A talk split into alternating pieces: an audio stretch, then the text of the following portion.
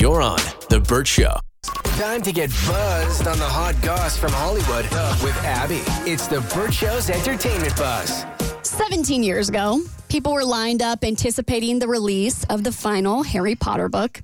And then there was the release of the Twilight books and films. And now it looks like we have another author to add to the ranks. So Sarah J. Maas is the author of those smutty fairy books that Cassie and I are always talking about. And she just released a third one. And fans have been lining up at midnight at bookstores to be able to get it. It came out on Tuesday. They're rabid. They are rabid for the smutty fairy books. People were throwing release parties at midnight. I mean, it was a rager for the book. Reading is back. Reading is back. It never left. No. Yeah, well, subtitles are in. Reading, that's out. You know what it reminds me of? I mean, there was like a huge, like with 50 Shades of Grey over a decade ago. I mean, that book got some serious buzz. So these are just books, right? These are not movies. Because I think when the movie 50 Shades of Grey came out, because of our demographic, honestly, I know this sounds like crap, but it's true. I'm like, so many of our listeners are watching it. I at least got to check it out to see what the thing is all about. And I did. But reading a whole book here to find out what the attachment is, I don't got that in me. Just to give you some perspective, the first copy of 50 Shades of Grey sold 15 million. Sarah J. Maas's books, and she's written quite a few. There are three series, have sold 38 million. Dang. So far. Mm-hmm. It's once you read one series, you're hooked for all of them. And they are, we make fun of it. We call them our smutty fairy porn books. And there are spicy scenes in some of them. But really, like, it is so minimal compared to the rest of the storytelling and the characters that you attach to. If you're looking for something, start with A Court of Thorns and Roses. When I was done with 50 Shades of Grey, I'm going to offend. I'm just going to go for it. When I was done with 50 Shades of Grey, I thought, okay, this is a movie and these are books for women that are frustrated in their own relationships. I made a general judgment and opinion about that. Could the same be said, or is that a misopinion on the first one? And then is it offensive for the same question for this? Both, I would say. But you're entitled to your opinion. I think, for me, reading 50 Shades of Grey, the main character is written as very beige without strong interests. So you as a reader could insert yourself into her shell, essentially, and have an escape. And I think there's more conversation around... that book is more about sex, and there's more conversation about women's pleasure that comes out of that series. This series features very strong female characters who are well respected by men, but the men are heartthrobs in and of themselves. It's about mutual respect, and there are so many heroines that come out of it, and it's just about badass women and their super hot fairy boyfriends, and it is chef's kiss. No, so I remember having this discussion years ago when the 50 Shades of Grey phenomenon happened, and I read the books and I watched the movie, and I enjoyed the books. I think, and I've started reading A Court of Thorns and Roses, and hands down, she's a better author. She's a better writer than the author of the 50 Shades of Grey books. There's no doubt about it.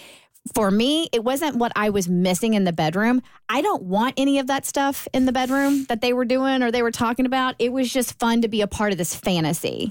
So it wasn't that something was lacking.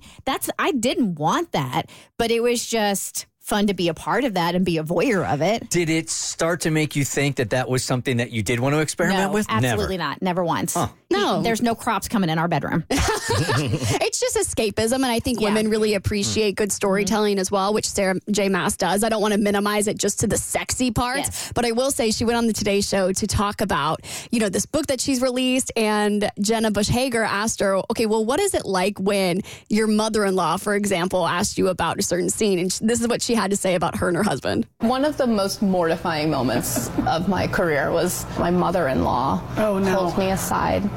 She goes, were all those steamy scenes inspired by you and Josh? Ooh. I wanted to just walk into traffic. I was like, no, Linda, we're not.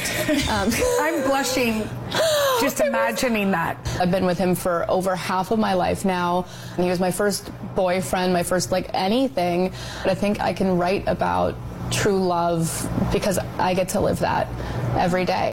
I would never be able to look my mother-in-law in the eye ever again. Because that means while she was reading the book, she was picturing you and her son in this scene. Oh, That's nasty. As a boy mom, I would never be able to look at my son's future partner and ask that question. I completely agree. Yeah. But also, I think if I let's say I end up having kids and, you know, one of them's a son, I don't know that I could read my daughter-in-law's material knowing there was going to be some sexiness in it because I just think that would make me uncomfortable. Yeah. Oh. I would pass. No, I would. I want the advanced copy. Will you bring in one of those books for me tomorrow? A Court of Thorns and Roses? Yeah. Yes, I will. You want to start reading it? I want to check it out. I mean, if there are so many women that are reading it, that's our audience. I should have some kind of working... Can I make a suggestion? Don't read it. No, you should, but why don't you try? There's a really good audiobook, and it's made to sound like a movie. So there are different actors playing the different parts. There are sound effects, and they are great to listen to on drives. Sure. Cassie doesn't think you can read. I just want him to stay engaged because it's such a good story. And Cassie got me the book because she wanted me to join this I have bought 11 copies for people because I love it so much. Seriously. I'm buying all these self-help books for people. Like The 4 Hour Body. Give me the bad boys and their wings. This will do more for your mental health than Atomic Habits ever will. It is an ACOTAR cult, okay? But it takes a hot minute to get to any of those scenes because it is more about the story, not about those scenes. So if you're reading it just to get to like the juicy bits, you're going to have to make it to at least chapter 9, not 10. So that's not my intention of reading it. Honestly, it was the same thing as 50 Shades of Grey. I was just trying to figure out, like, when you're scratching at the surface, what are women so attracted to about that movie? Some are. Yeah, it's a slowish start, but once you power through, it's so good. Okay, all right. For more stories, head to The Burt Show podcast on your favorite listening platform. You're on The Burt Show.